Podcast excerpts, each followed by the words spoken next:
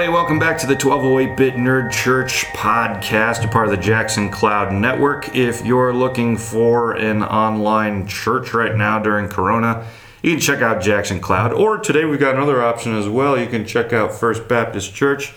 The pastor from over there, Dallas Flippin, has joined me and Tyler in the Jackson Cloud studios uh, to talk about Snowpiercer. And now this is exciting because I can't even remember how we got into this topic. Oh, I had posted something online about Revelation, and then Dallas tells me Snowpiercer is a good analogy for Revelation, and all I remember is that's Captain America on a train with a lot of blood, isn't it? Like I saw this at one point.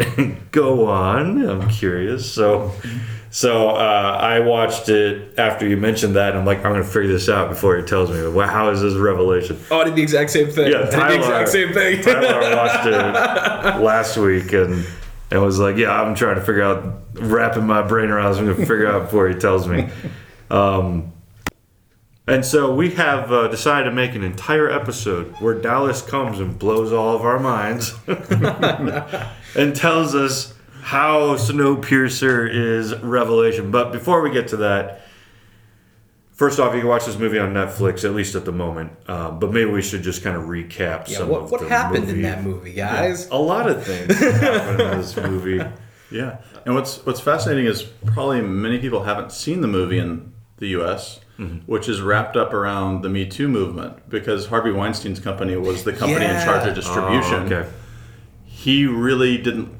He really wanted to cut the movie, and Bong, director Bong Joon Ho uh, didn't want to budge on that front. Yeah. And so the compromise was basically that Weinstein just wasn't going to show it in the U.S. So the the U.S. budget or the U.S. gross was like four and a half million dollars out of their total eighty six million they made worldwide, but all because Harvey Weinstein didn't want to show the movie. To Well, I'll be honest. When when his name played on my screen, my wife got up and left the room. like, oh, I'm not watching this. So like now it's even worse worse off for it. Like it's gonna be even harder to get people to watch it. Even though, man, you should watch the movie. It's really great.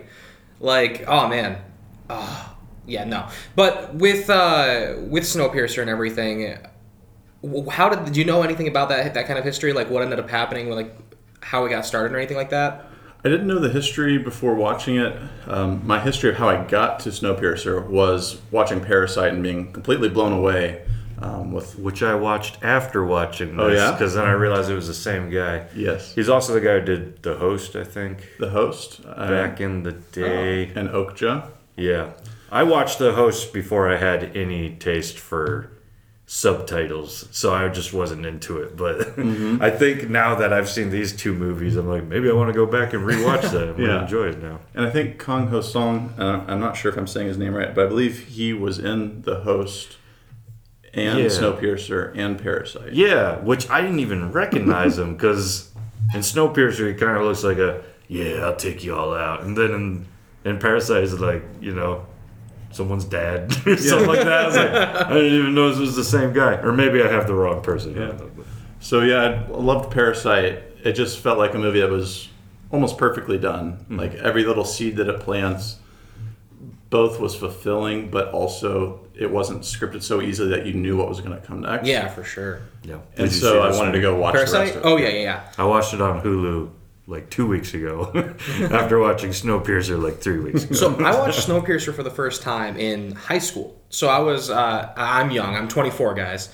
And uh, so back in high school, my stepdad he rented like every movie that came out, and we, we always watched them. We went to like the the video store back when that was a thing, and uh, he would bring home these DVDs, and we watched it. And I remember sitting there going, "This is amazing." That's awesome. Then I tried to talk about it with my friends, and everyone was like, "What?" So yeah, that, that brings it. Now I'm like, "Oh, that makes sense. No one saw this." Yeah. I don't remember going. I always went to theater to see new movies too, and I don't remember yeah, going. kinda, I think it skipped theaters. yeah, did it go to theaters? No. Only in a couple markets, I think. Really? I don't think Wow. it went very far. And I think the whole thing's what based off a graphic novel. Yeah, Yeah, that's what I heard. You said you were walking around a movie store. Yeah. Um, Director Bong talks about walking around a comic store that he loved to go to. Uh, I think I think in Seoul, but he went into the comic store, picked up a graphic novel by a uh, French uh, a French graphic novel, and was just blown away by it. And he said he read the whole thing in the store, which I think he then went and purchased it because he said he left the store knowing he wanted to make the movie. Um, but the the basic premise of his story he kept, though he changed a whole lot of the rest of it, I think. But um, the the main premise being kind of most of the world is, has completely been destroyed. All of humanity survives on a train, and the kind of weird economic and class systems and such that works themselves out, and that kind of your seat that you had as you entered this this train becomes your seat forever, you know, and and kind of the mystery of what to do or or what might happen after that. Hmm. Yeah, and that's if you haven't seen the movie. First off, you could pause this, go watch it real quick, and come back, or just to kind of get your general synopsis. Was that they're all stuck on a train in kind of a class system, and it's more or less like the people at the end of the train, the poorest social class, feeling just like it's time to work their way up to the front and demand justice, if you will which along the way a lot of other kind of horrific things kind of come out you know you find out what they've been eating this whole time these protein blocks is just a bunch of like what locusts or something is. It looked like that. some kind of gross I thought it bug was cockroaches. oh yeah that's probably closer if it's more horrific it's probably that you get to the front of the train and you find out like even the good guys are bad guys like they chris evans character used to eat babies basically you know like because that was how they survive until a poorer person showed them a better way but then you find out the poorer person was a bad guy too because he works with the front of the train to keep the back of the train in line Or was he? Was the guy lying? I don't Oh, know. yeah, I don't know. I was confused if I was supposed to assume that wasn't the case Man, or not. He could have been lying to us. We have no idea. yeah. And then you've got these people who have been like high the whole movie, but were they? I, I Oh, for sure. But they were collecting all of this stuff. You can be high and know what you're doing. well, yeah, but they collected all the stuff that makes you high so that they could blow up the train because it was explosive. So He- I'm like, he had did a they lot. use it? Were they faking it? He had a lot. I just don't know what was happening. And it wasn't all there by the end. I think you you you might like a Tolkien reference. I feel like yeah. I feel like uh, Namgung's plan was a little bit of being the Hobbit on the way to Mordor. Of Oh, he's yeah. so nobody cares about him because he looks like the druggie who isn't caring, Hmm. and he's actually the most dangerous person on the train. Mm-hmm.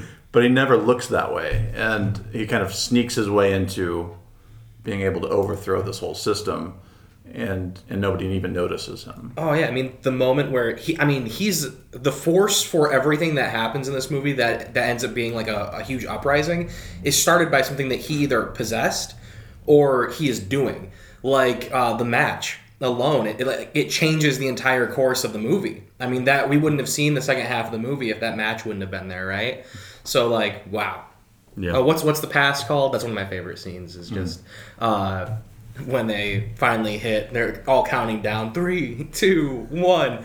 Happy New Year! And it's Yeah, just that's such a total strange tonal moment. shift. Yeah. Uh, but that absurdist like quality is just like that.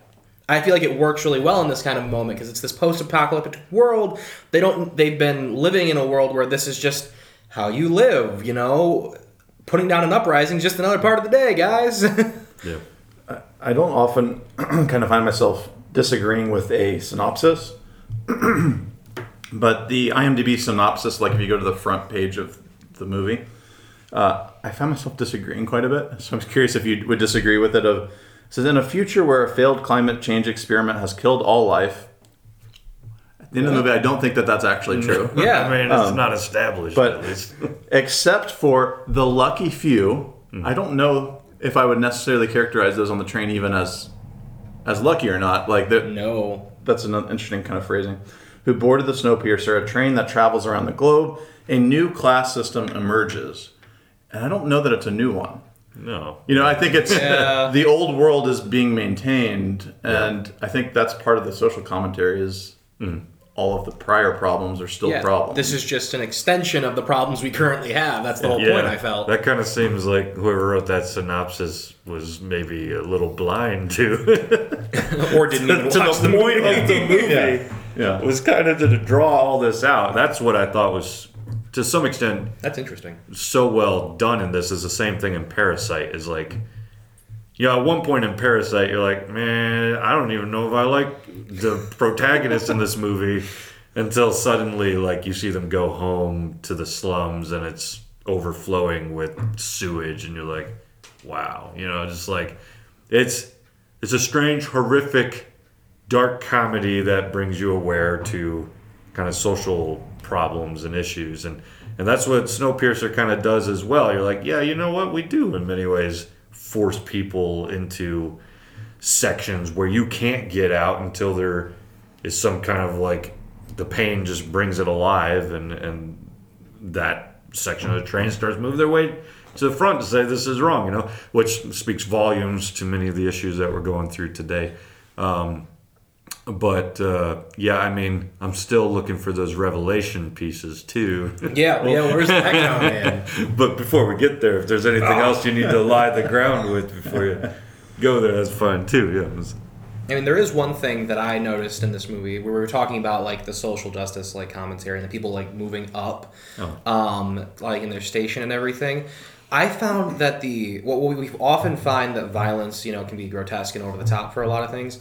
I feel like the violence in this movie was never viewed positively. Like there could be cool shots, but it was always like everyone that died it was like it mattered you know in that moment that it mattered that that person was dying at the when even at the past scene where there is multiple people dying at the end of that scene we see the guy say okay everybody go like clean up and he even mentions uh, gillian or gilliam mentions uh, that that moment he's just trying to assess how many people they have left. Yeah. You know and to me a lot of movies make these big scenes and every single death has this cool moment but the violence never sits as this this weight to every single death was big. There wasn't even a side character on our protagonist's side that you didn't feel for when they died right? Mm-hmm. Like it was a moment. They they had a moment to to show you the humanity of that death the bad people even had moments where you're like i can feel for that death it was it's interesting, and I, I think it was a little bit more of a step forward than what we normally get out of a Hollywood movie for for violence. Yeah, because like at the end of the Magnificent Seven, that Western movie with Chris Pratt, like everyone's dead. There's like blood and bullets everywhere, and like the music is like, "We did it." I'm like, "What are you talking about? like, Yeah. you've lost everything." It's like, "No, violently, we took everything back." Whereas this movie kind of like, no, the violence isn't like, It's not good. yeah, nor does it ultimately bring about redemption in the end of this or anything. And so. you see the the movie's perspective, I think, through Namgung, who keeps t- getting his um, uh, his daughter Yona. He, he protects her from killing a few times. Yeah, Like there are times where they're in the midst of fighting and their lives might end, and she picks up a knife to kill this bad guy, bad guy from their perspective. And he stops her in the middle of like holding the other guy down. He uses his other hand to stop her attack. yeah, And when she drops the knife, then Chris Evans' character picks it up to kill the guy. And but it's he keeps trying to restrain her from being a part of the violence. Um, ultimately, she does have some violence in the end um, when she picks up a gun yeah. in that last scene. But it's interesting to see how I think there is a respect for. You know, some action, like I don't know. At some point, if you're at a, in the middle of a John Wick movie, you know, the death count is just so high that you're like, oh yeah, this is just a person that's going to die Yeah. in a second here. background person died. Never kill his dog. It was Even even this background drug character that uh, the the one guy that's playing off as a drug person maybe might be doing drugs. He steals them, and this guy says, "I'm gonna kill you." As they're leaving the room, I don't know if you guys noticed this. He says, "I'm going to kill you." He's the same guy that goes to attack him, and he pushes over the edge to be like destroyed in the the gears. It's that's the same person. It's the same it- like same voice, same actor, same everything. Like he made these characters and if you're paying attention, it's still weighty. Like that's a moment where he's like I don't want to kill this person, but he's going to try to kill me if I don't, you know, like stop him. Hmm. It's it's really interesting. Like he he cared about making how he made this movie. Like who kills who and how mattered to him. Hmm. Well, I think that maybe the place to start is to talk about that there's a difference in apocalyptic and an apocalypse. Mm-hmm. You know, that there's a lot of people who have an apocalyptic mindset, but didn't necessarily write an apocalypse genre story. And so I think there's kind of an overlapping. There's a lot of apocalyptic elements in Snowpiercer, but there's also some elements of like the genre of an apocalypse. so I think they all kind of are interconnected. So it's hard to know where to start necessarily. But one place is every apocalyptic story has duality.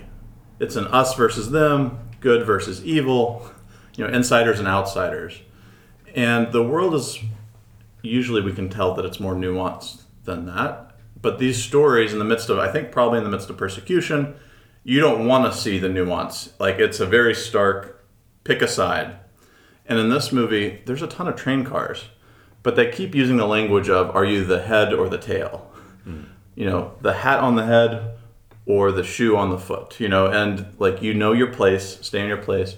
And they've kind of pushed down the categories of everybody into front and tail, you know, and and it makes it a little bit easier to just kind of do what you need to do to survive and whether that's keep pushing the tail down or you know trying to overthrow the head um, but you've kind of really easily just made a dualistic system and uh, i think that there's enough characters in the story to realize that it's actually much more nuanced than that of mm-hmm. like the kind of middle class so to speak of the train is i think one of the more fascinating parts of the train because the front and the the tail of the train are both windowless both kind of dark. Mm. Um, the tail because they have no access to anything. The front seemingly because they want to kind of the drugs and the drinking and things to kind of get out of this world or something. Mm. And the middle is where you've got this explosion of color and you've got windows looking outside and all of this. Um, but the people on the train still kind of think of themselves in this well, those tail people. They're somebody different. You know, they're they're lower. Uh, and we know that we're better than that. Um, but it's a little bit easier to have a revolt just categorizing somebody as just you're a part of the oppressive forces that are the head of me. Uh, and so I think it kind of they simplify things pretty well in the movie. Um, but the, let's let's start with how an apocalypse tells a story. There's two major kinds of ways. Uh, I'll, I'll mention the first way that we don't see and that we don't have really in Revelation uh, which is a historical sketch story of an apocalypse in which you can imagine if I want to talk about the end of things and the beginning of a new era, I want to tell all of the history of things that have happened up till this moment to show how God was actually in control. All these other powers seem like they're in control, but here's the power that's been in charge this whole time.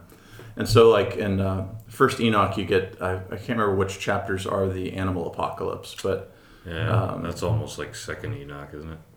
Maybe so. Um, I, get confused once we get to all these yeah. weird beasts that because there's the I think that I think though that there is one of the five books in First Enoch I think is the Animal Apocalypse, but in that story it's the retelling of Israel and they're all kind of cast as these animals and characters. Mm-hmm. And most of the time when you do this kind of story, it's so that you can make commentary about what's about to happen. So you're showing, okay, well God's actually been in charge on all of these things, and now we get to this moment do you trust God's control? And so that's one form of an apocalypse. Uh, maybe you see it a little bit in Daniel and some of its imagery because you kind of have the telling of the end of these different empires, and then you get to the Greeks. Yep. Kind of like, well, what's going to happen now? Uh, but the other form of an apocalypse is the otherworldly journey of you get visions, you get higher into the heavens, you get closer to God, and as you ascend, you learn more about the order and structure of the universe, more about who God is, um, and more about how God wants things ordered. And that's clearly the more paralleled version of, of what we see in Snowpiercer. But what I find fascinating in Snowpiercer is it's done a 90 degree angle, and this vertical uh, ascent is now turned on its side, and it's each train car. You don't know what's next up ahead of you and so you get a new a new look at the order of the train every time you enter in a new car, and um, and that's kind of where the tension and the curiosity of the story unravels. Is okay, what's what's on the other side of this, and what happens when you get to the end of it? Who's there? What's the what's in charge, um, and all of that kind of stuff. Revelation, I think, even though it's really early in Revelation, I still think the otherworldly journey is really important. At least even just getting to the throne room is that that scene sets everything else that follows is once i realized that after all of these powerful things that seem to be oppressing the world if i can look into heaven somehow it's the slain lamb that's the victorious beast, not Yep. the monsters. That actually God's in control. These martyrs uh, are vindicated, you know, and that that image allows you then to play out the rest of kind of history and and be faithful. Uh, but I think so. Snowpiercer, you're wondering, what is this journey going to reveal about the world, about humanity, about who's in control? And there's certainly a lot of control conversation in this movie. Um, I mean, everything from this, everything in this movie is about order and control, and that's apocalypses are about that. Now, uh, I think what gets interesting about Snowpiercer is I probably would ca- categorize it as like a humanistic apocalypse. Yeah, for sure. Yeah, definitely. Um, it's not necessarily atheistic. You could have a reading in which you could imagine a god figure, but and it has a lot of commentary, which I think we should save for later. Of what is it saying about religion? But you don't need a god in the story to kind of have the events that happen. Um, so, what does it play with this otherworldly journey? How does it play on this? Uh, and maybe we should save how we feel like that affects things in the end of what's this otherworldly journey saying. Um, but there are a lot of characteristics of an apocalypse that Revelation can seem really strange. And maybe understanding Revelation through seeing a bizarre other kind of apocalypse might be illuminating that. Uh, and sometimes the things that we have forgotten to notice. Uh, we mentioned earlier all the violence. Revelation has a, a lot of death that we can really easily gloss over. And it's calculated. And if you think about in Snowpiercer and they start counting, okay, how many people are dead? How many people do we need to die? Yeah. And you start thinking about, well, a quarter of the population, or those kinds of numbers of we're just going to clear out a certain segment of the world. Um, this kind of calculation of what kind of number do you need to renew and to kind of transform. And I think sometimes we can read these texts and feel like Revelation, we can feel cold to them, like we don't care or don't notice the amount of death, or like lingering with the death of characters, even when they're bad characters in our story, you know, like, oh yeah, this is heavy. I don't know that I should be so joyful of, Yeah. you know, of the violence. Um, but there's a calculation to the death, and it's, I think, meant to be stark, meant to be like shocking, because ultimately, an apocalypse is trying to make the viewer or the reader make a decision in the real world, and I think it needs to shake you to wake you up.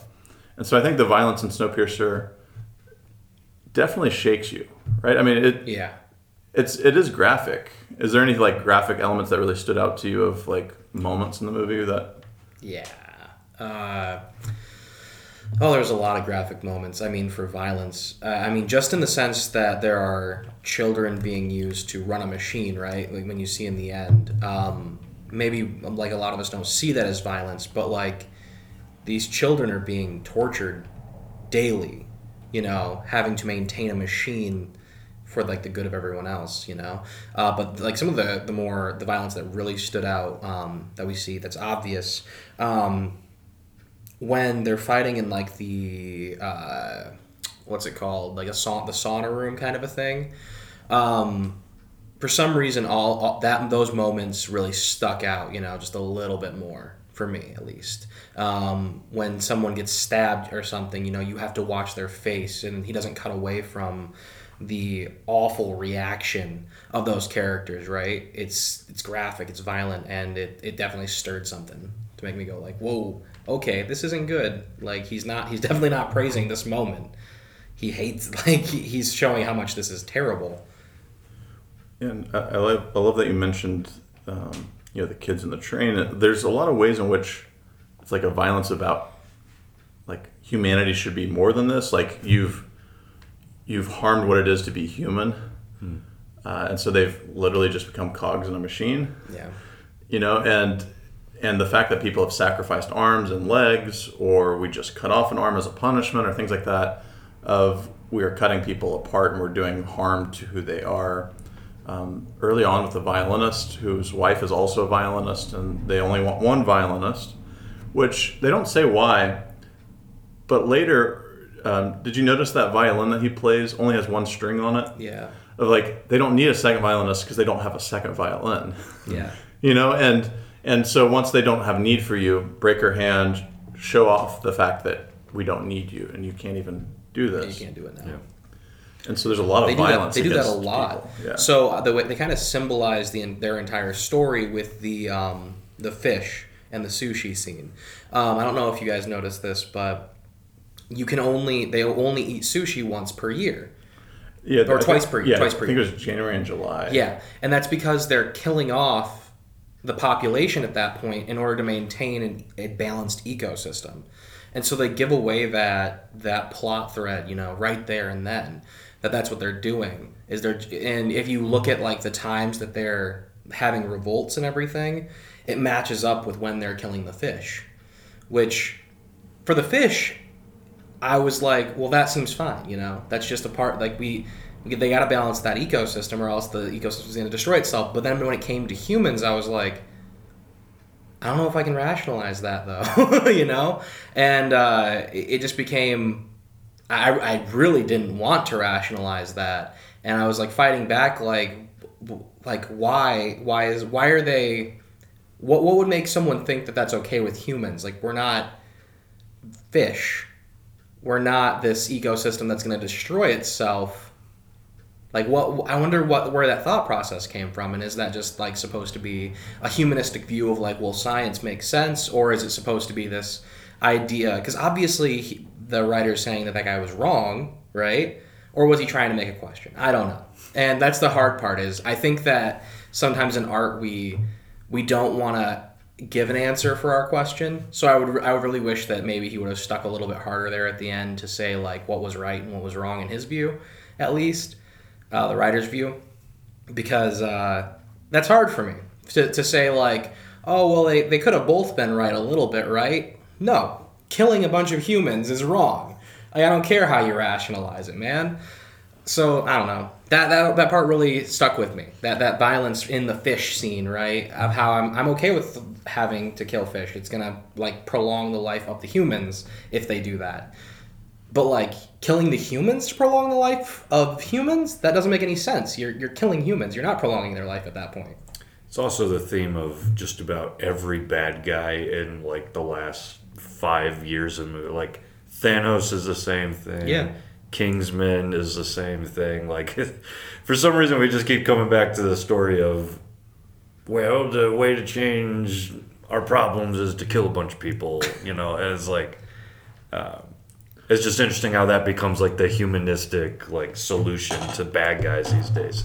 which to increase the level of anxiety is an element of something going on in revelation right i mean it like why the death like it is built into us to think there's a certain amount of cleansing that has to happen or something like that. And that's a little bit traumatic of like what is happening here. I, and i think most people who are trying to get around that anxiety um, take an anti-violence kind of uh, reading to revelation and say okay we're all metaphorical here.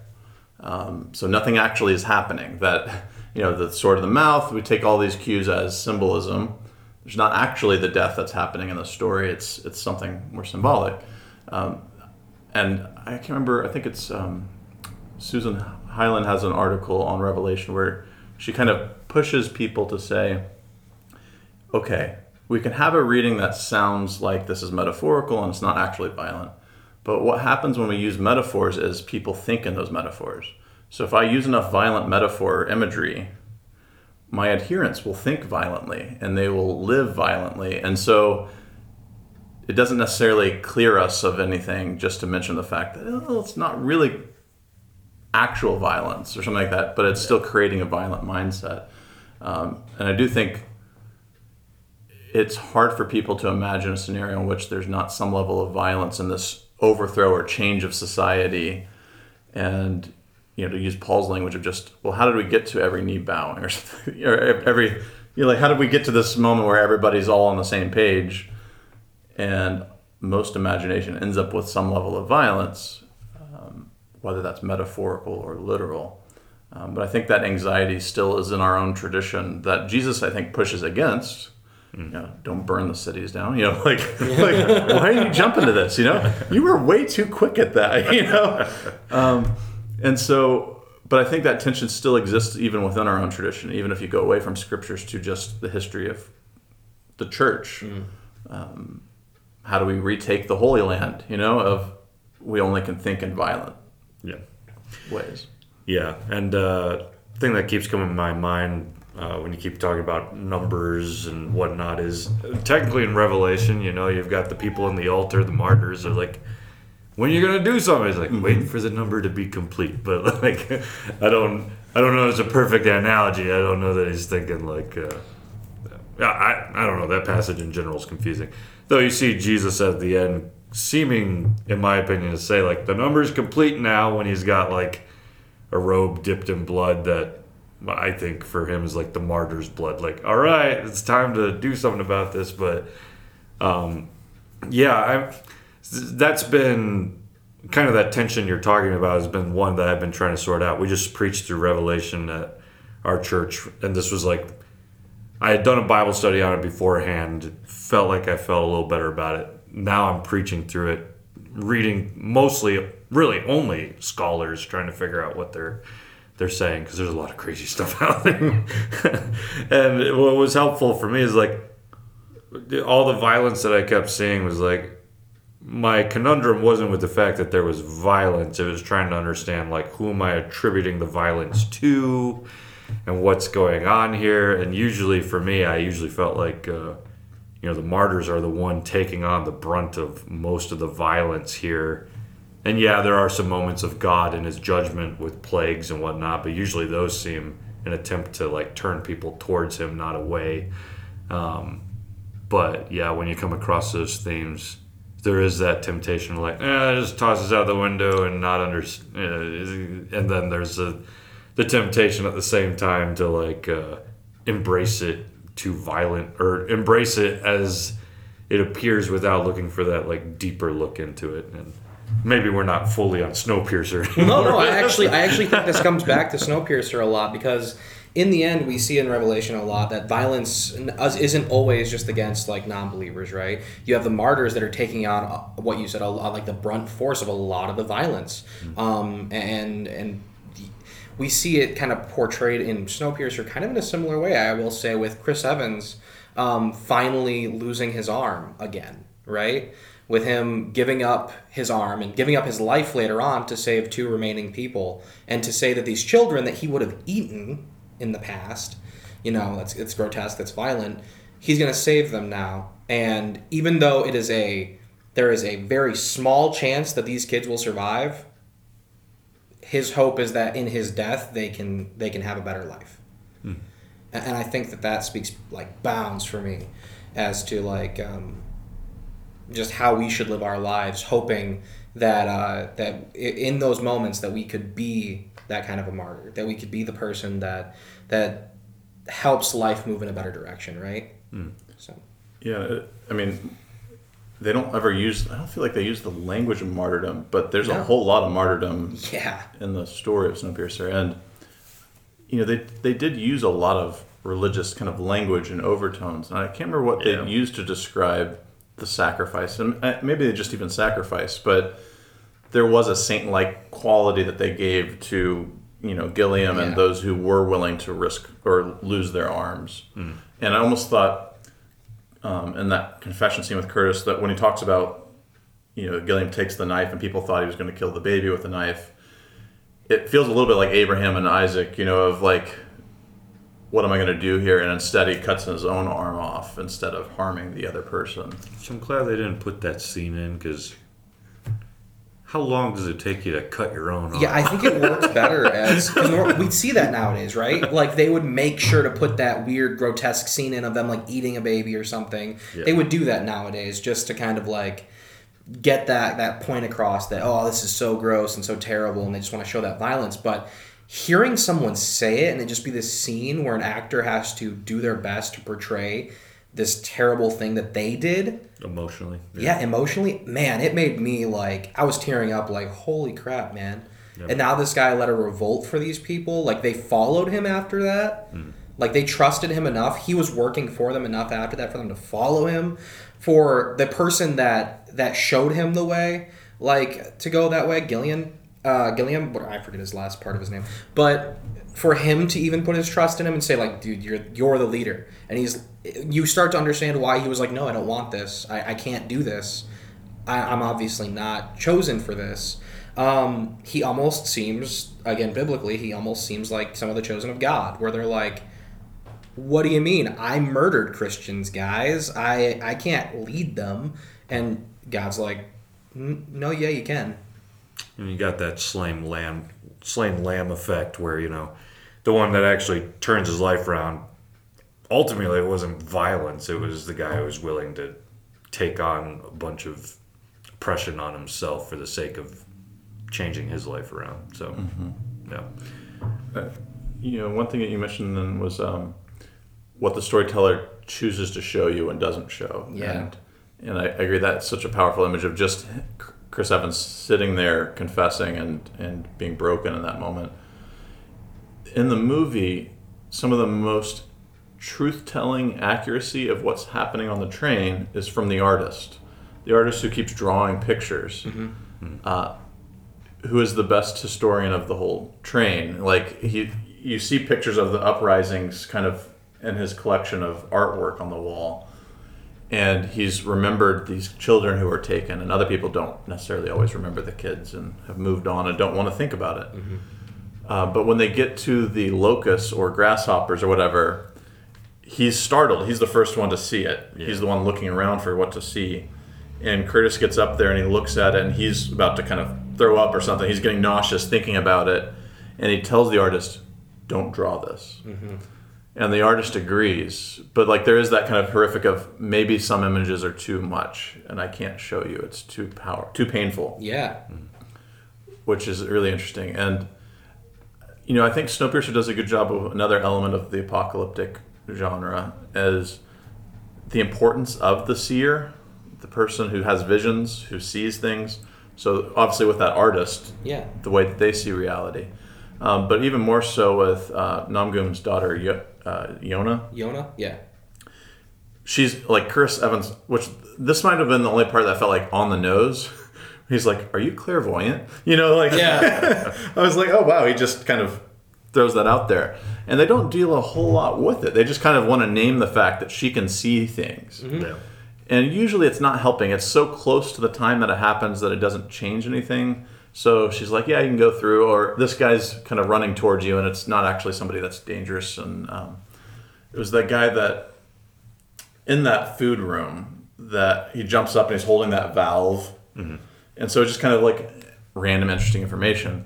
But when he confronts her about being clairvoyant and that she can see things, she's looking past the door and she then screams like lock the gate, don't open it. And it's Yeah. the the war is about to happen. The hooded soldiers are on the other side, but her dad has just tripped the wire, the door opens and so it didn't stop them um, but she can see things. But ultimately, I think the payoff in all of that, because they let it go for a long while, Yeah.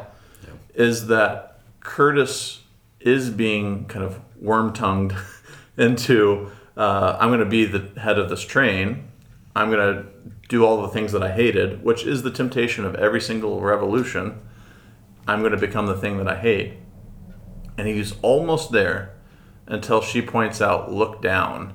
And this whole movie has been Yeah. going kind of side to side.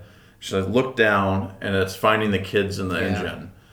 And I think that's like the huge role of the prophet, of the, the seer, the social Oh, justice yeah. image Yeah. of look at what no one wants to see, look at what's going on here, and confront this reality. And I think that's, I think that's the payoff of that storyline. Um, there's actually another seer. So I'd say the third one is her dad, because Namgung every time they're around windows, he's the one looking out the windows and looking for a world beyond this train. Yeah. And that's ultimately what changes the whole story is that he does have an ability to look for something beyond it. And um, in society, you get so stuck into your battles, especially in this dualities, us versus them, front versus the back of the train. And Namgung's the only one who's actually willing to look somewhere else. And I thought it was so beautifully done with um, when Curtis is confessing to him, and Namgung before they get into Wilford's cabin at the front of the train. He's like, "What are you going to do in there?" You know, like you've wanted this your whole life, but like, why do you want to go in this door so much? And he confesses all of these awful, terrible things. He's like, for 18 years, this is the only thing I've wanted to do is to take this train. And basically, he just wants to kill the one who's caused so much harm. And Namgung, one, I love that he said, like he says, he thanks him for telling his story. Yeah. And he says something to him because Chris Evans says, "Open the gate." Again, it was like the second time he said it, and he's and he says, "I'm not going to open the gate. I'm going to open the gate." Yeah. and Chris Evans is like, "You are crazy." And he's like, "No, it's just it's not that one. It's this one." And the camera angle pans, Yeah. and I love that imagery of you've been going this way. Let me turn you. And he's like, you might think this is a wall, but this is a door. And I think there's something so powerful of those people who can look in the world and say, you you're not seeing this. There's another door here, and mm-hmm. there's another way. And I think that's a, a big portion of what an apop- apocalyptic story or an apocalypse can do is tell people it feels like you're forced into the scenario, but there's actually another way, and take this other door. Um, it's not just about pain, or it's not just about trying to get revenge, but there's a different way forward. So I feel like the the seers of this story are all very powerful, and like maybe overlooked. Like in the midst of the story, there's a lot of violence and action, but those who have the ability to see are really important to the story. I think it's strange too that the door to like Wilford's room looks like a wall, and the door to the outside world looks like a door, and it's so like obvious that that's that's the way. Like if you want to stop this cycle from happening, that's the way to do it, right?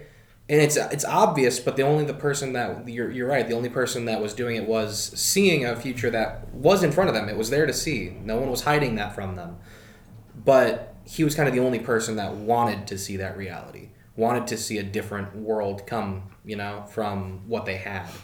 Even if it meant them dying because there had it was a risk he was willing to take it because it meant that there wasn't going to be this this hierarchy there wasn't going to be this duality anymore. It was going to be we all have to survive now we all have to go out and try to do try to rebuild a broken world. Hmm. I was thinking too about how, you know, when once you're thinking of these people kind of as prophets, if you will, seeing the real truth and and whatnot. Uh, I was thinking of kind of the train taking on its own, just like this is Lady Babylon. You know, the whole thing has its own classes, martyrs, and uh, there's this kind of beast at the front of it who doesn't look so bad once you finally get to him. He's like maybe the only level-headed person on the train. Like that's part of the difficulty when you finally get to the bad guy. You're like you really want to like just be mad at him. Instead, he's like even like I'll put power into your own hands. This redemptive character has a temptation of Satan and Jesus almost right there. Mm-hmm. Of you can have the power and be in charge and and maybe you'll do it the right way while you work for me type thing. But know, there's that whole section in Revelation where John just lists like all of the different kinds of things that Babylon has in it the gold, the silver, the jewels, the pearls. And uh, there's a, I think it's Gordon Fee, like, uh, the, uh, there's in his commentary, Gordon Fee talks about like, here's where this came from and this came from and all these nations like you can see just like rome is like fueled by all this stuff and it's uh, uh, sleeping around almost with all the other nations to create this great beast or babylon there or uh, the great prostitute if you will. But like his last thing he lists is human souls you know? That's like the that's a social justice prophet right there that you're always looking for in the Old Testament, and then it just like, it's like that's one of the most painful parts of, of Revelation for me because I'm like, oh gosh, how many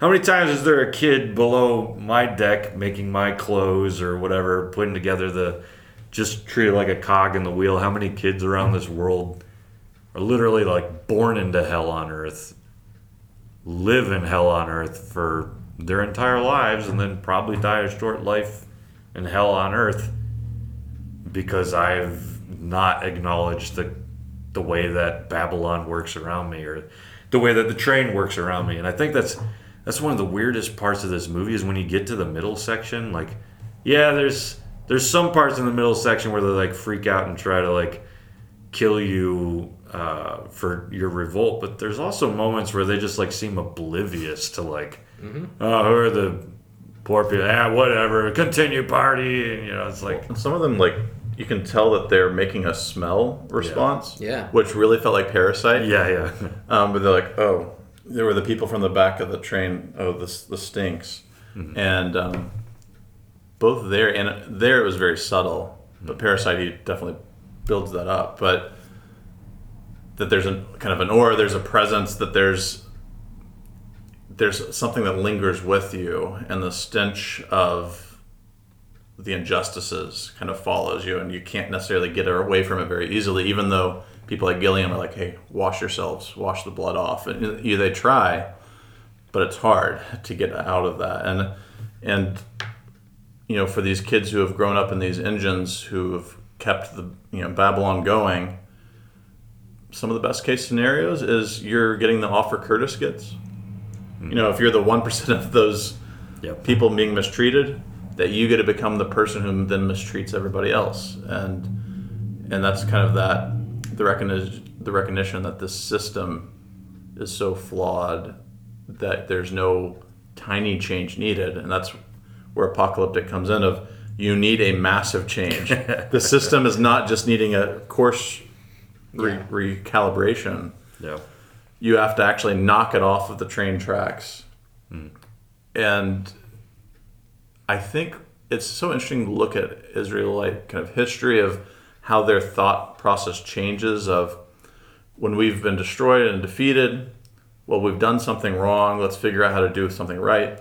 But after enough empires come through, eventually they're like, we're kind of just powerless here of like these these empires are too painful and too violent and God has to step in. Like it, it's no longer just about me. Like though I still need to take care of my own stuff, but somebody's got to set things right because it's it's so far off. And you need those seers. You need those people to help you see that the system is so far off that there's no redemption. That can you imagine that there's kids underneath you or that and and we saw an old an older version of that earlier in the train when the guy in the food room jumps up and he's like it has to be manual the parts are broken you know like Yeah. we we already got the hint that the people are the equipment now but we can handle that better than when you see the four-year-old or five-year-old doing it um, but it's still painful or traumatic that doing the motion that they were talking about throughout the entire movie. He was like they I don't know like you didn't know why they were doing this motion of like grabbing something, pulling it and then putting something back. But it's supposed to be that cog. You're the cog in our machine kind of a thing. That's so uh, that's chilling. And I think, you know, use the revelation imagery about Babylon, I think the people on the train would definitely grieve the loss of. I mean, the cataclysmic event doesn't allow for much thought time and Yep. response. But, like, when you hear the classroom of kids being indoctrinated into the train and stuff, like, they very much love the train. Mm-hmm.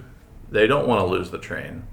And even Curtis, who's been abused by the system for so long still doesn't see it when Namgung is like, I'm going to blow this door. He's like, Are you crazy? You're going to kill us all. Like, he still takes it as a given that this train is the protection, it is mm-hmm. good, even though there's probably no scenario in which it ever actually can live up to that. Yeah.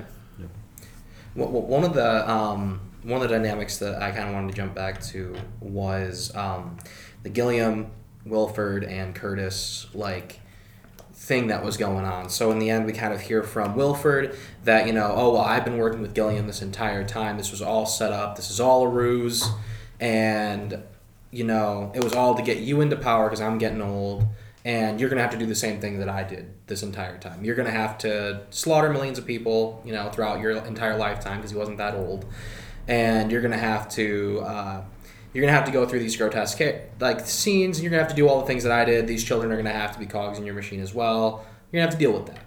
And he's like, and on top of that, the guy that you trusted, Gilliam, well, uh, he, he knew all of this and he was working with me. And I always kind of wanted to question that because that kind of gives me that, like, you know, that because I know it doesn't fit the characters perfectly for a lot of reasons, but like Curtis kind of takes on this this Jesus role in that moment, while Wilford takes on this satanic role. Um, of saying like look this entire world the train can be yours. All you have to do is you know agree to doing the things that i would do right? It's all good. And oh also you know this is what this is what the guy who taught you everything would want too buddy and to me it's like yeah we saw the phone there. They were obviously communicating back and forth from the front and the back of the train. But that in no way means that because we see him the entire time. He says do not listen to him. Do not do not let him talk to you. You need Cut to his kill cut his tongue out as soon as you meet him. Right? Because i I think he knew he wanted this revolt to be the end of the of revolts right? He didn't want to see the violence to continue. He didn't want people to have to live the way that they were. He saw that the train could still be a protection right? I think that there was still that like hope in gilliam's eyes of like this train is protection for us. And i, I think that uh, th- that's like there's multiple people with different like ideas right? But he was telling curtis like look he basically in that moment where he's like, "Don't talk to him," cut his tongue out. He's saying, "I've been in communication with this guy. This guy is gonna, a liar. He's a cheat. He's going to try to trick you into doing what he wants you to do. Don't let him." And in that moment, that kind of tells me that when Wilford's like, "Oh yeah, he was working with me the entire time. We're best buds, man." That's kind of a very a satanic moment of like Satan going, "No, God would want this. Want you to do this." Like kind of like in the Screwtape letter kind of thing, where it kind of twists your idea around uh, from C.S. Lewis, um, where like the the demonic figure can slowly get you to change your mind on how that how what you perceive as a sin, right? And that's what he was doing the entire time. He's like, "Oh, but look, you know, there's overpopulation happens. It's really bad. We we need to kill all these people in order to maintain a balance, right, man? It's cool." Also, you know, the the ship, the, the thing's dying. I I know I said it's a perpetual motion machine, but like sometimes the perpetual motion breaks. You just gotta throw some children in there. Like it's fine. Don't worry about it. And that, that kind of moment for me really symbolizes uh, that that way that Jesus was being tempted. You know, this world can be yours if only you do all the terrible things that I want you to do. No. Well, the reality of it from the prophetic view is this whole thing's falling apart. Let's get out of here.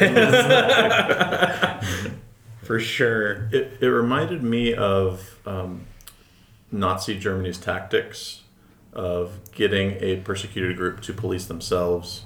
So they would um, put Jewish people in a ghetto, put people in charge, and say, I need X number of people. If you don't give me X number of people, I'm going to take even more people. You know, and so then you've created this ugly scenario in which people are holding certain people accountable and saying, you know, why did you go along and work with this terrible group? It didn't save anybody, it didn't do anything, you know, but when faced with, could I save anybody today?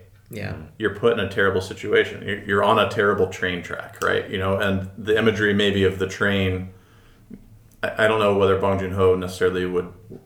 I, I don't know whether he intends to go Holocaust as any sort of imagery here Yeah.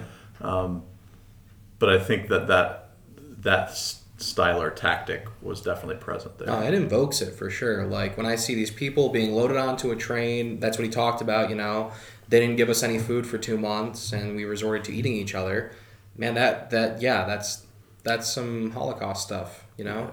And I just saw I just saw this a few weeks ago. I, did, I missed it on the train, but I saw it in a video game. I was playing a Ghost of Tsushima, in which the Mongols come in and they're kind of wiping out uh, the island of Tsushima, and so the Japanese samurai are rising up dressed out. Anyways, there's a side mission that I came across, and his father's grieving, and the reason why is because the Mongols came to his house and told him like you know choose what kid you want to live. We're gonna kill the other one. It's like if you don't, we'll kill them both. And it's like you know the father ultimately commits suicide after this side mission because like he doesn't know how to deal with it but like that's the like he looks at himself as the bad guy when the truth is it's that babylon outside of it like what it's done like no one should have been in that situation in the first place. Uh, my analogy was going to be like what i was thinking i was like this is politics. It's like you're going to have republicans and lose a bunch of stuff you love or you can have democrats and lose a bunch of stuff you love. Here's the gun to your head choose one we'll kill the other one for the next four years you know it's like Yeah. i'm like well this is the machine that's broken Yeah, and the train itself is a corrupting force. Yeah. You know, and, and I think we mentioned earlier how much corruption is just throughout everybody. Mm-hmm. And that something about the system itself breeds that. And and it's not it can't be easily redeemed. yep Yeah. yeah, the attention again needs to focus Mm-hmm. somewhere else. And I don't know, there's a lot of that just prophetic that the church, I think, in general, in our day and age right now, just has to have that kind of seer moment to say, where's Jesus? And how can we turn our attention from where we keep putting it to to blowing the side off the train? well, and in our context, you know, it, it's not like you mentioned. It's not necessarily a Republican or Democratic thing. Is we've had camps with kids being taken away from split from families or things like that at the border. Uh, those kinds of things, you know, maybe change in severity or in number or things like that over time, but have been something around that's been around for longer than we want to look at, and there are plenty of things that if we were to look at look at them, we would be horrified by, and we maintain order by not looking. yeah. But all it does is maintain the, the chaos and the violence that it that it brings. And that's that middle class part of the train, you know, just where you're oblivious to everything else going on everywhere. Yeah. One of the other things I think is important with any apocalyptic story is you need some weird imagery. Mm-hmm. right? If you don't have some weird imagery somewhere, Yeah. Know, you're missing out because this genre says some weird imagery is a very good thing to use. So I, I, I think that that fish gutting or slicing scene is one of those. Of it feels completely unnecessary, right? Of just you could do the movie without it, right?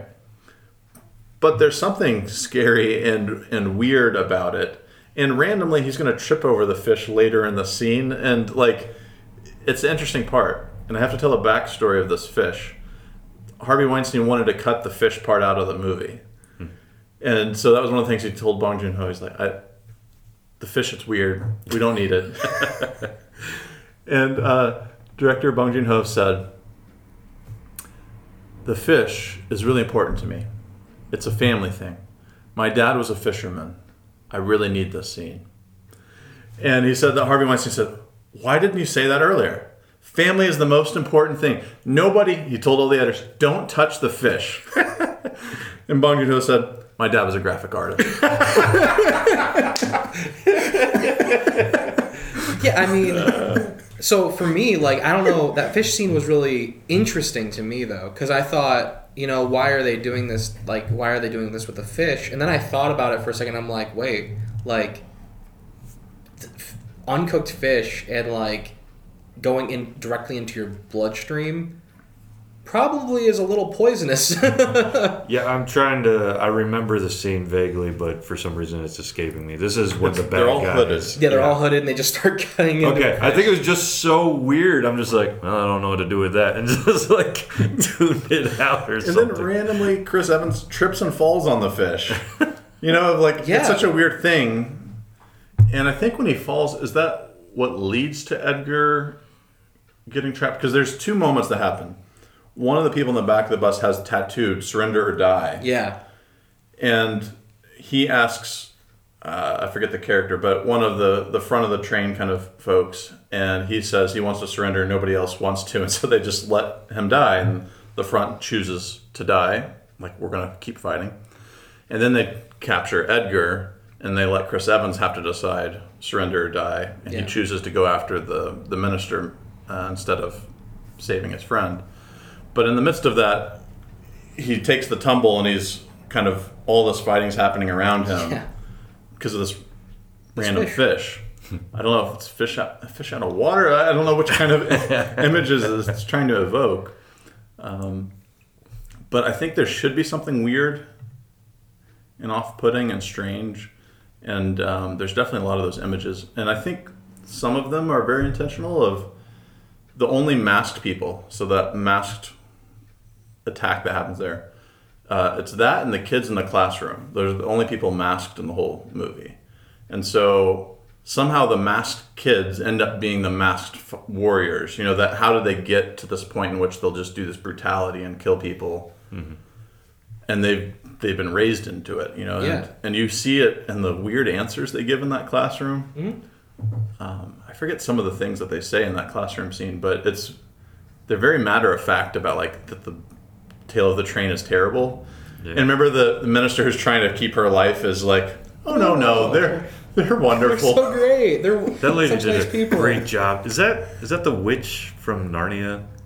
Yeah. yeah, Tilda Swinton. Yeah, yeah. I didn't even notice because she did such a good job at just being exactly what I expected that lady to kind of come across. So I googled really quick. Supposedly, the fish was supposed to be like uh, some cultures when they're getting ready for a fight, they might like take blood and put it on their mm-hmm. face or something. He wanted his own creepy like intimidation tactic. I mean, cutting But fish is he like added it into the for sure. storyboards as he was going on or something like that. but yeah, there is still that like, and Revelation has a lot of scenes that like are kind of grotesque or like it's meant to make you stop and be like, wait, now what? you know, like why is there a evil lamb beast with trying to look like Jesus but clearly is not, and, and all these things. Yeah. And even if you were to try to like draw scenes that, in Revelation, sometimes it gets just bizarre. You're like, wait, how would Yeah. that? I remember in college, my professor threw up on the screen like Jesus with the sword tongue and stars in his hands. Like, that's what he looks like. when he comes back, I'll recognize that. I thought Tilda Swinton did a great job as the minister. Um, Yeah. I like some of this weird stark imagery of like when she randomly takes her teeth out at one scene. You know, just Yeah. There's so many uh, kind of absurd looking kind of moments, but she was trying to play like a Margaret Tha- Thatcher kind of British style figure. But they were talking about they were trying to take from like different kind of dictators and these different figures that they realized are we take them as being serious and as scary, but are usually comical. Like hmm. there's a comical aspect to being able to think you're that all that or something. You know, just yeah. and so they were playing that up of these scary figures are actually not scary. They're but it's weird that it becomes scary Yeah. through through how Yeah. weird it is. But she did a great job of you could tell that she believed the order mattered, but also that she was wormy enough that she was going to kind of try to figure out how to survive. Yeah. I think that kind of went to everybody, right? Like this this idea of like order matters when it benefits me, but as soon as it's not benefiting me, then I have to do what I need to to survive. And it's just kind of like this this idea that especially the people in the front. Well, I thought it was strange that the guy that you were talking about, the guy that got killed, um, like the, the surrender or die guy, he was like sy- sympathetic with the the people in the back of the train a little bit, you know? He was like, ah, this doesn't seem right. I thought they were to go somewhere with that when I was watching it. But then, yeah, no, he just gets killed. And I'm like, wow, you know, most movies don't let that guy just die. Normally he'd, be, he'd like turn and then fight with them or something. No, he th- he died for a cause that he didn't really believe in. And that's that's sad, you know? Yeah, one of the other things I was thinking too this is where you see kind of that Babylon overlapping and even modern day overlapping is you have the kids indoctrinated almost into this like pledge of allegiance before we start what we're doing uh, to the train and um, everybody it, the train's talked about as sacred. It's it's the sacred engine and everything's religified within the train even though like as as the seer outside, you're just like, what is wrong with you people? Like, it's a piece of technology, you know. But like, once you put it into that Babylon spin, or even this America spin of like, I pledge allegiance to this thing, and this thing is God's thing, and it's happening, and God's like, I didn't make that. I don't want to have it. what piece of this did I make except the humans you're abusing within it? You know, it's just like. Mm-hmm. Oh, there's volumes there from Revelation of let go of the beast or come out of her. You know, this like leave Babylon behind and, and come to to me and, and follow me. So that it speaks volumes when you watch a movie like that and like the sacred thing is a piece of metal and you're like, mm. Yeah, right. yeah. And I think it matters the perspective of who's telling the story. You know, of like you're blind if you're in certain parts of the train to Oh, yeah. realizing that Babylon's such a bad place and things like that. And I think an apocalyptic story has to be told by someone that's not in power. It doesn't make sense to me to tell an apocalyptic story if you're in power. Yeah. You're going to tell a story in which God's going to overthrow the the powers. Like it, if you have power, you're just like, here, let me figure out how to change things a little bit or something. Mm-hmm. It's just it tends to come out of uh, people that have no power or very little power and to affect anything in the world. like a man exiled on an island. yes yeah yeah and you know i think you know in a lot of like kind of that greek period when antiochus epiphanes the fourth or whoever might be ruling you harshly it's in the face of that persecution that you want to tell these stories and so i think that snowpiercer in part works even more for me because uh, Bong Joon Ho coming in from a Korean perspective into the midst of a global conversation is a little bit more interesting or more truthful, maybe, or has better perception than maybe from some other voices trying to tell this story. And it's really telling to me that, you know, Namgung and his daughter, you don't know they're the main actors or the main central part of the story Yeah. they're hidden throughout basically almost but they're put into a story that is surrounded by powerful white people. Mm-hmm. Whether it's curtis or gilliam in the back who are played by like you know you've got american or british actors primarily and the front is also these white figures. They're primarily speaking english but they mention the fact that the train has multiple languages and that's why they've got these translator devices and yet, when Minister Mason's like, "We don't have time. I've got seven minutes to give my speech like here. 12 people there. yeah. Yeah. Stop translating. People should know my language, you know." And that it's a it's a protest kind of form of literature to tell an apocalypse, and um, these characters who end up being the ones who can see are not coming from the place of power that some of the other figures are, are operating in. And whether it's the front or the back of the bus of who's going to kind of vie to take over that power spot, neither one is Namgung. You know, he yeah. he's just the kind of person that's overlooked, uh, who has a different way and a different path ahead than the other powerful figures. And I think maybe Tilda Swinton's performance and her trying to imitate certain figures who had power really bring that home. Um, and I don't, and I think this makes it hard. You know, you were mentioning earlier that there's so much weird revelation literature out there Yeah. it is very hard for majority in power American Christians to appreciate or understand the book of Revelation. Like, and we see so many people trying to map persecution on themselves in situations that it is definitely a stretch. Mm, yeah. And I think it is that frame of reference. And what is it to tell an apocalypse Yeah. as a people that have pretty good power and influence? Yeah, likewise, people in power and influence reading Revelation have an entirely different understanding from what the guy exiled on an island meant to say, you know, and it's kind of like the that book of Eli, you know, in, in that movie, just like give me the Bible, it frames what I believe, and I can take whatever verses I want to make it say what I want. Whereas, uh, you take Revelation from a power standpoint, it's like we will become the the beast. Basically, is more or less like how it oftentimes gets translated. I mean, nobody thinks they'll become the beast, but the way in which they infuse it into the beast is like for Christians to become the new beast or or something like that. It's just very strange. Yeah. And it's interesting how people latch onto which image of Jesus in the story, Oh, and like the riding figure mm-hmm.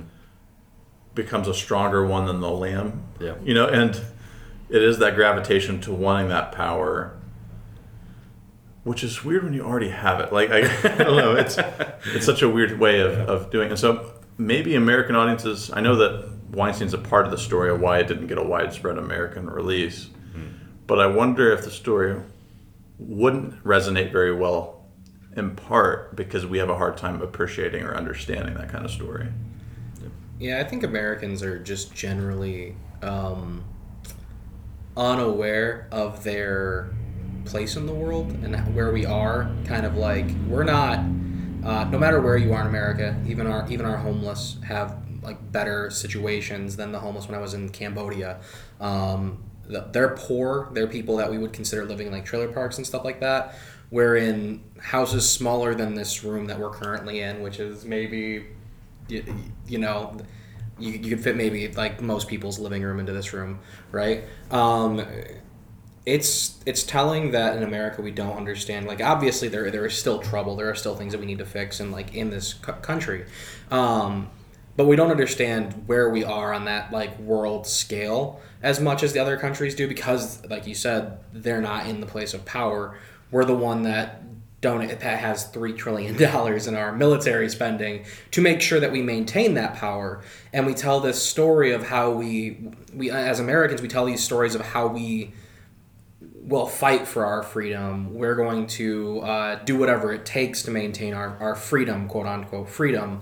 Um, but it's really just us maintaining the way of life that we know and uh, that's why we see it on the political spectrum um, what the rest of the world views as their left left leaning and right leaning is like what is considered a true liberal in America. Um, conservative uh, in the rest of the world isn't what conservative is in America, and uh, that's that's really interesting when you start to look at world powers and where the rest of the world is compared to where America is. We're very much stuck on that that old American tale of this country tried to oppress us. We're the underdogs that that come out victorious every time, right? So we like to view ourselves as the person without power that gained power. I'm a self-made person. I took this. I took everything that I have. I worked for, which isn't true at all. Um, even me, I come from. Uh, my, my father lived in a trailer park. I lived with him for a while. Um, my mother wasn't very wealthy or anything like that. Uh, I'm in a ton of debt everything that I was get got though, everything that I got in life, partially had to do with my skin color, partially had to do with the things that I was given. Um, just for from my grandparents uh, were very nice and were able to help me out through a lot of my life. Um, my mom tried her best. And eventually, I got to go to college. And once I got into college, life completely changed for me. Now I'm a college educated white male in America, and I could pretty much do anything I wanted. Um, so, and like, yeah, I have debt. I have things I have to do, but I'm not ever worried about where am I where am I going to get food. I'm not ever worried about um, how am I going to get from place to place. I have transportation. I'm never worried about how things are going to how I'm going to get through the next week. You know, I know I'm going to. I know I can. I know I have the choice to do so. And I think that's for a lot of Americans. That's where we're at. You know, there are some. When I was younger, I, I didn't always know where my meal was going to come from. But there are some that um, that have that. But the majority of America comes from a place of extreme wealth, and we don't even realize it. Um, when we see people making upwards of you know 100k a year, kind of a thing, um, that is extraordinary wealth compared to the rest of the world. You know, people don't just make that much money because they because they're just doing a job, right? Which we can make that much money just doing a job in America. They don't in other countries. That's extreme wealth. And yeah, there are people who obviously make millions and billions of dollars, but those are very small amounts of the population compared to the average citizen of a country. You know? Um, and that's why when we view minimum wages and stuff like that it starts to change things. But that that plays into it. you have to look at that. You have to look at the politics of the world and where you are to be able to relate yourself, yourself into revelation right? And to relate how we're going to perceive revelation like you were saying. So I, I think that americans really have this bad view of of what revelation is supposed to be. We view it because we, like you said, we want to revolt. We want to be the underdogs who come back and take what, what is ours, what is supposed to be ours. Um, where Revelation seems to say, you know, okay, yeah, take what's yours. You're, you're owed death. And Jesus decided to give you life. You know, Jesus is outstretching his hand to give you life. You're, you, you deserve death, though. You, you're owed death in this world you will die. You're not owed life. So if we want to take what we deserve, that's what we're going to get. If we want to give up all we have in order to receive life, you know, we're offered that. Wilford kind of takes on the responsibility and the I don't know the the power of this of this train, and we get to see that he even complains about his place in the train, which yeah. I love that Chris Evans's character at, at first is just calling BS on that of like come on, you know, like, yep. like every, who wouldn't trade places with you is kind of his thing about it. Of he's like, you know, it's lonely up here, and other people can't even get a space where they ever can even feel yeah. solitary, like be by themselves for a moment or something like that. Um, he's having a steak, and you know he can kind of ignore that there's kids living in his shelves and underneath him and whatnot.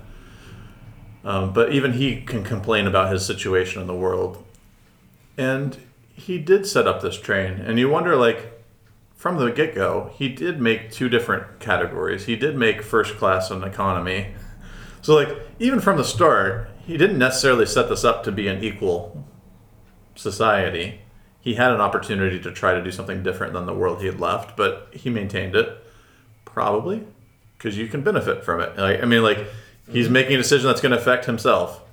And the thing he didn't account for is people breaking into the train and kind of make a you know, third group, those that you know snuck their way on the train and, and fought their way on the train. But he didn't. So it, even then, it was outside of his control. Like his desire to be a godlike kind of figure was always faulty. It was never going to work. And I love the little hint when they talk about. They said something about the people around the world thought he was not very smart or that he was silly or whatever. I don't know. Like they kind of ridiculed him. But the great Wilford, he knew, and you know, he made this great train. And I got the feeling of there's so many people that are kind of the power figures in the world that are just completely, um, you know, they're not always the smartest person. Like they might have an area in which they are smart, but people are laughing and mocking them of how how could you ever make this decision? Like it's hard not to insert your own political figures or whatever, but like you're like, wait, this person is comically bad about things and, and just makes the wrong decisions.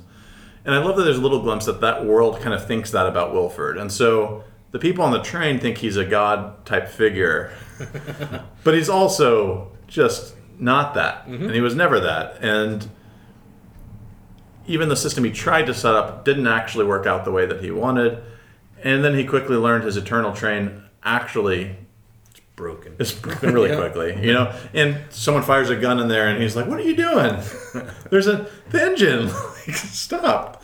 Um, so he really has, even though he's the one with some level of control, even he doesn't really have control. And so, the you know, what would it be for Curtis to actually to step into his role? Um, you can only control it as long as you had the bullets in the story, things like that, and those are even getting scarce. And so everyone keeps trying to act like there's control, and it's not quite there. And um, I, I think that, to your point, I think Americans probably watching this movie, we definitely are very much into Chris Evans's character.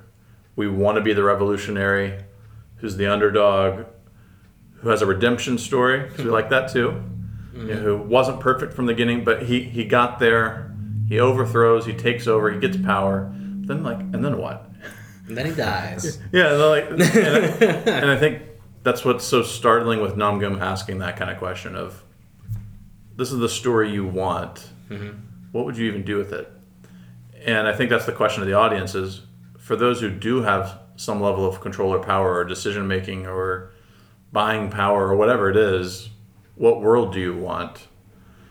And I think that's the question where an apocalypse really factors in of like talking to your audience.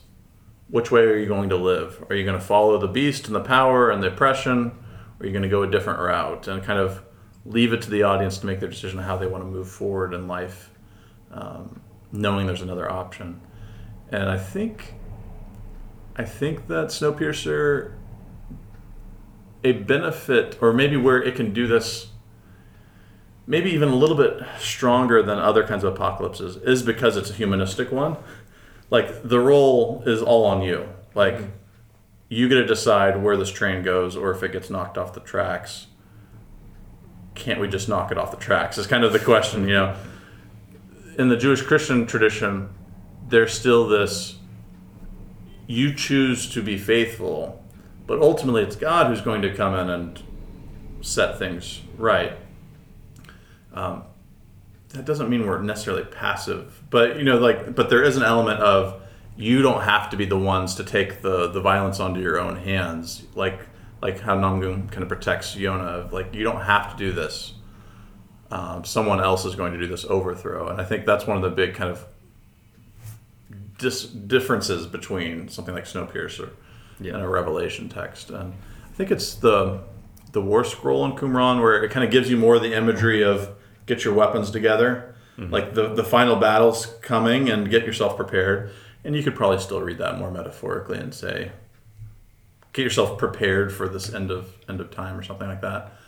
But I don't think Revelation is calling you to arms at all. No. No. Yeah, that would be the major difference. Is in this one, you know, it's war in which they hope to overthrow it, but I think Walter Wink always did a good job with uh, this idea of like the domination system just creates a new domination system, and that that's actually illustrated in Snowpiercer. Mm, yeah, I think Snowpiercer You've dominated the system. Now you're in charge of the system. How will you dominate? you know? Congratulations. Whereas, like, Revelation is ultimately about the end of the domination system of the beast, and a recogni- a recognition that like you're living in it, and this is why I'm writing this letter. Be faithful, because you live in the domination system, but you belong somewhere else outside the train, and they're gonna kill you for that, you know. And hold true, nonetheless. I will take care of it eventually when the time is is here. Um, which had to be such an important question for them because you know even jesus' own words i'll be back within 70 years i'll be back in a generation like but it's past where is he and, and john from the seer sidelines he, he's coming still but it's gonna suck for a little while so stay stay faithful and he will take care of it. But yeah like you said that doesn't mean passive like don't make a difference because the prophets that was their job was essentially like i'm going to speak it out. We're going to make these changes or you're going to kill me one or the other. And that's what john's doing to the beast itself is hey uh, i'm here to speak into what's going on. You might kill me for this if if 666 did mean you know uh, um, uh, Emperor Nero, then like very clearly, like I'm writing this in a code you understand because if they know I'm saying that Nero's the beast, they're probably gonna just come over here and kill me right away. But uh, like he understands, like I'll speak into this. It might cost my life. Jesus will eventually avenge it, and in the meantime, we hope that they'll all make the decision to turn to Him as well. So. So yeah, there's there's a big difference violently, I would say, but there's certainly I thought this conversation might be like, okay, yeah, I, I could see some little overlap. No, no, I- I now I'm convinced. like, this I'm convinced, movie yeah. is the humanistic version of. I'm convinced. Yeah, you, you got me. I even think that, uh, and I say this like with everything probably, but like Tolkien uh, in Lord of the Rings kind of does the same thing with like when you we're talking about like uprisings and like this this domination system. Um, the war isn't what solves the the problem. Throwing away sin is what solved the problem. It's pretty. It's pretty that unique story of like sacrifice of self and and wanting to get rid of the bad system that's in place is how we're going to solve the problem, right? Not continuing to try to just usurp the throne of, of a terrible situation. I think what's interesting to me is how how exhausting or how bleak much of Snowpiercer is, and yet, and it's in some kind of way, the ending is still really hopeful, mm-hmm. and yet very realistic, or or still how does it maybe not realistic, but like there's still a pessimism, but there's a hopefulness in the midst of recognizing things are not going to be easy. Yeah. And I think that's a good balance that it strikes. So many people, I think, think of apocalyptic stories or apocalypses as this is an end of time story, but it's an end of an age story. Mm-hmm. You know, that it's the beginning of a new age, and the old age has to pass away for the new one to start. Mm-hmm. And there's usually some sort of cataclysmic event to create that moment. And so we have to get to the point where we realize the train is bad. where you're not horrified to see the train blow up. Where you're like, yeah, it kind of deserved it. Yeah. It's painful though, because you realize how many people are on that train. And you don't know who survives when you're watching it go off the tracks.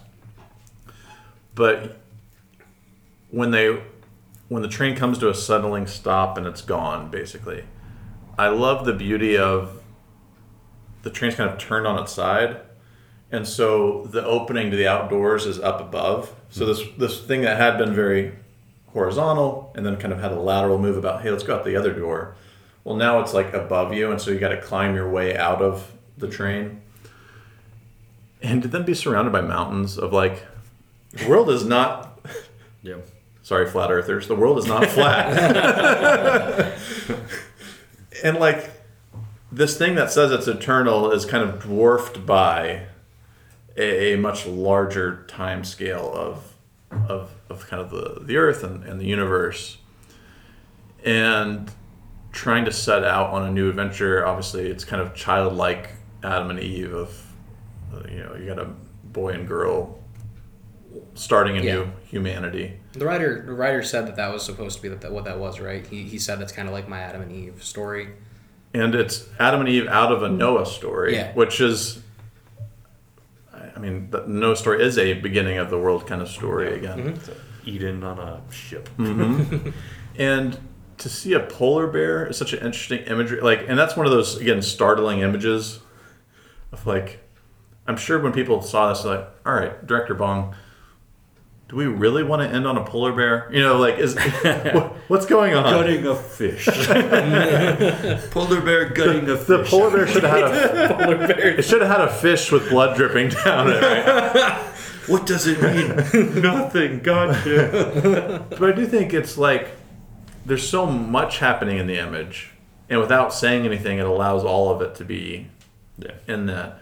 Of here's a creature that can't survive on its own. Mm-hmm. A polar bear needs an ecosystem to feed off of, and so there must be other creatures out there too. And it's kind of scary. Like that polar bear could come after you. Yeah. like so it's both it's this interesting relationship of it gives you hope but it's also scary and humanity has a new opportunity to decide how it wants to go forward again of like we've stripped everything down because here's it it it kind of bothered me a little bit but i think i understand the meaning of it is i would have been finding stuff from that train to take with me you know like i could use some tools Yeah. for this new world but they don't even have gloves on and i'm thinking like it's too cold for that of, of no gloves but i think there's supposed to be something important of saying we're leaving that behind mm-hmm. Yeah. we're not going to allow the products of this train be what save us or something like that Yeah, because that's so. If this was to follow the Book of Revelation with history, they would essentially like leave Babylon and then go build it again. You know, like so. Snowpiercer movie sequel two would be we built a new train because that's you know people are always thinking of Babylon's at the end. It's like no, they literally thought it was Rome. like they they're pretty clear about that. Plus, like Babylon was also in the past because Babylon was gone. Like it didn't exist at their time. So Babylon was the past. Babylon was Rome. And the description of Babylon also meets what America would look like among many other countries. It's a sequential thing. And so if that movie were to follow history, it'd be like, we built a new train. using the old tracks. so it'd be the hope that you'd catch on to uh, that. That would be like maybe the the very Jesus-y part is like I don't even want to touch whatever that was. Let's start completely different. I know. And I, th- I think we miss out with Revelations ending because we think of it as a just the end of things. That it's meant as a beginning of things. And beginning of things that's not plagued, pun intended, I guess, uh, by the, the, the troubles of this world. Yeah. And that the story is opened to living out God's actual desire for you. Not that, okay, well, things are over. Well, that was great. You know, I'm glad that things ended okay. You know, like we want the good ending as opposed to like a good new beginning and life continuing or something. And I think it's clear with Snowpiercer that that ending is not actually an ending. It's Yeah. it's it's a new opportunity. But is that is its version of an apocalypse give you actual hope that they won't recreate it? I think Revelation gives you a better hope that God's coming down enables that this world can actually function correctly. Uh, there's no sort of. It seems really optimistic to assume that the, the people aren't also the creators of the systems that create all of this violence. So there's this hope that if we get rid of the system, we will suddenly be okay. Mm-hmm. But I don't think that's going to actually work out. No, no. Eventually, you need that. Not only God to come down, but humans who put on that new resurrection body where they live and act and think as God would. Well, now I'm now I'm sitting here thinking, what if that's just another chance for us, right? As humans, what if God's like, "Okay, we're starting literally from nothing again, no problems. Here's a tree." Right? I have a suspicion when the new heaven and earth comes into place, like there will still be like delegation. Like God's gonna, be like, all right, let's. I don't know. I wonder if he's like, let's put this back together, or if he's just gonna do the whole thing and then just. But I imagine there will be, you know, people would look at like writing as work. For me, I'm like, that's that's fun. Yeah. Like, I hope I can write books in heaven. You know, it's like things like that. yeah. I've always loved that a part of Revelation's imagery is the urban Garden of Eden. You know that it's Yeah. it's not just all of this was just a detour that was a bad detour. Let's start back at point one. Mm-hmm. But you've got the city imagery in the midst of the Edenic kind of mm. imagery, and I think that's hopeful to me. Of like, oh, that God figures out. Again, not necessarily redeeming, as in we just need a small course correction, Yeah. Yeah. but how to be at work in the midst of human culture and the way of, of living in the world. Yeah, if you would have just gotten your wisdom from God, would all of this have eventually have come the right way? Whereas humans gave it over to Satan and followed mm-hmm. a different kind of wisdom and brought it about a different, you know. So, What do you think um, the movie has to say about church life or churches or religion? Because I, I think I said earlier that I think you can read this story in a way of, of still imagining God in this kind of a story, but I think it has a very strong message about how churches become a part of the system that fails, that oppresses, um, by co opting a lot of religious language, yeah. even just again it's a term that we use in politics too with particularly i guess in england with minister. But you know you got the minister language you got sacred and eternal and all of this kind of imagery. And i'm pretty certain that there's a kid in the classroom one of the masks that has what looks kind of like a cross or at least a t or something you know but I, I do think that the movie is calling out that religion often just props up you know the, the, the system that is harming people. Mm. Yeah.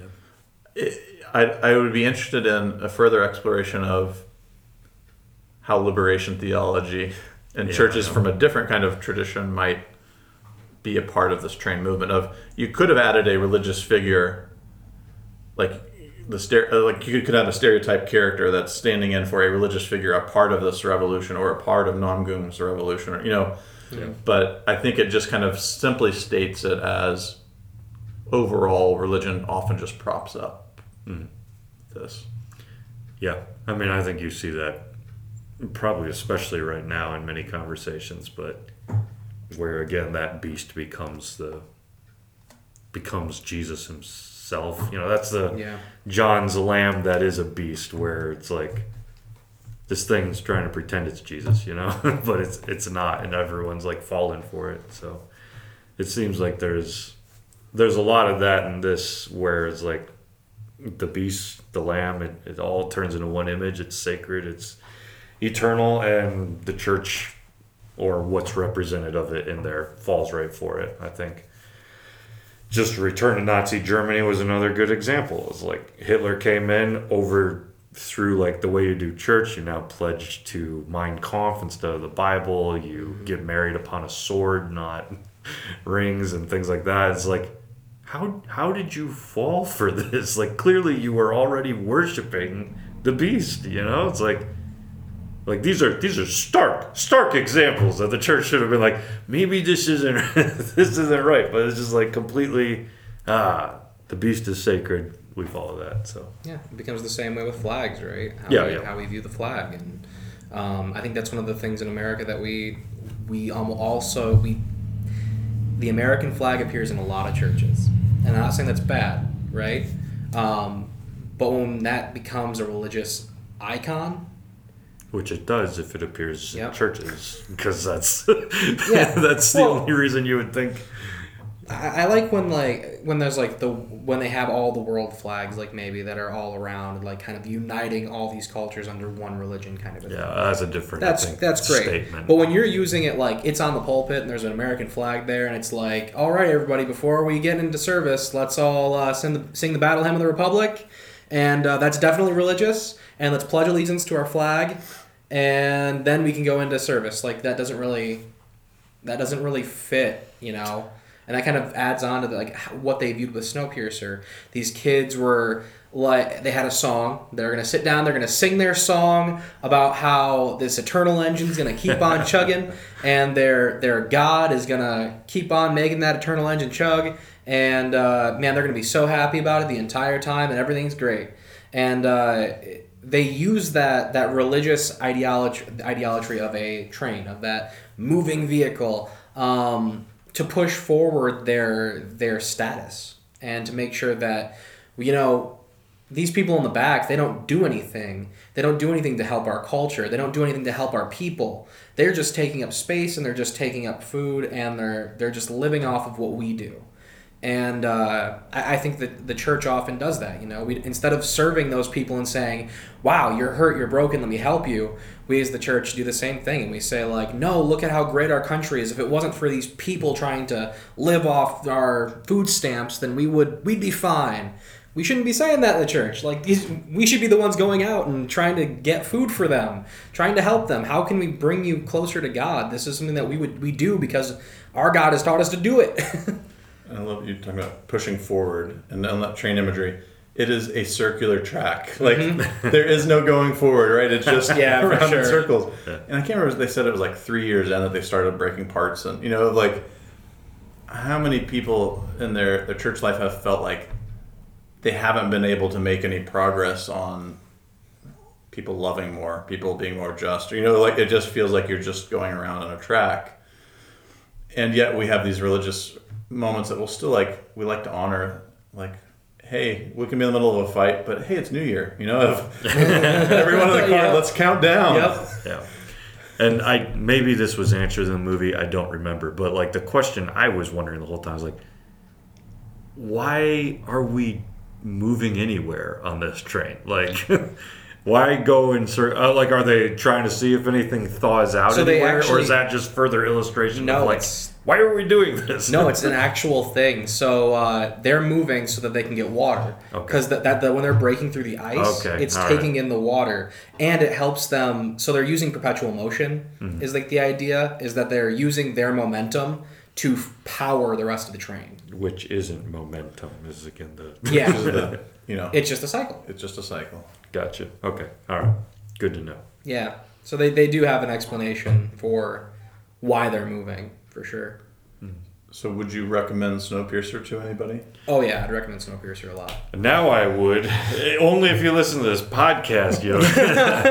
I enjoyed it a lot more the second time. I think the first time I was just like turning it on for a movie. The second time, after you said I see revelation in this, I was like, now I want to watch it for for like allegory. And then now that we've talked about this, I'm like, oh yeah, yeah, no, it's really, really clear. So Man, I would have recommended it just as a movie. I, I think that it's it's really good. It's really well done. The author is trying to tell a story. You know, he's trying to make you you feel for these characters. He's trying to make you understand that you live in a culture that is similar to this, right? So that's one thing we can get as Americans is like he's literally screaming at us in this movie. Look at the world that we live in. Please stop being an oppressor. You know. Um, so yeah, I would definitely recommend it. Even if you're even if you're like ah, I don't I don't believe in that Jesus stuff, you know, I recommend just just watch it. Just get what it has to say. Though I will throw in the little pastoral tidbit here. This Oh, yeah, is an. R-rated movie, very violent. There's language. Uh, yeah, so you know, just heads up if you're gonna watch it after this. If you already watched it before and never came back to the podcast, it's because like, why? How could people see anything? Bunch of pastors telling me to watch this crazy fish movie. I love, I love the, because I would do the same thing of, you know, so let me tell you. So as a pastor, I want to give you some some notes of things you could expect that are in the movie that maybe you might have a hard time with.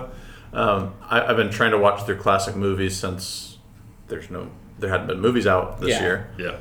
and so I I just made it through Apocalypse Now, uh, Francis Ford Coppola oh man, which is a whole story on morality, and it is a interesting movie. Um, but the line that really struck me was because it's it's told during kind of supposed to be about Vietnam, and they're like, okay, so in the midst of a lot of killing and death and war, they're telling us we can't say certain words or write certain words on the plane. You know, like we have an interesting world of morality of like that Snowpiercer is calling us to of Yeah. you know we have certain things we don't want to necessarily be involved with, but we don't have eyes to see what children are being sacrificed for the mm-hmm. things that we benefit from, Yeah. things like that.